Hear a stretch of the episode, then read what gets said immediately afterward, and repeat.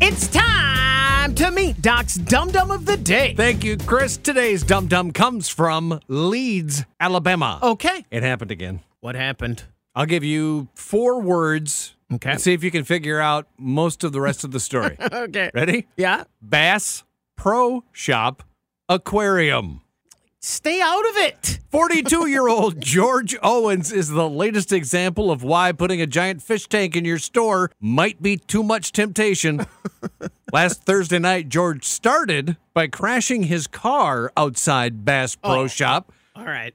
It's not clear if going for a swim was the original plan, but the next thing you know, George is stripped down for a dip. No, he was not wearing a suit. Okay. In spectacular fashion, he cannonballed into the aquarium. Everyone in the store and the fish were very surprised.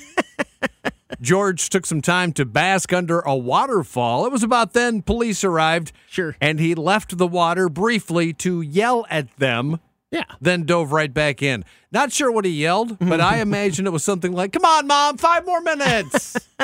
George eventually shimmied over the side and flopped to the concrete floor like a giant mackerel. Giant naked mackerel. he was arrested and faces several charges, including public lewdness, disorderly conduct, and criminal mischief. Uh huh. Well, there goes that New Year's resolution. Just a couple of things, George. Bass Pro Shop sells swim trunks, so, you know, no excuse there.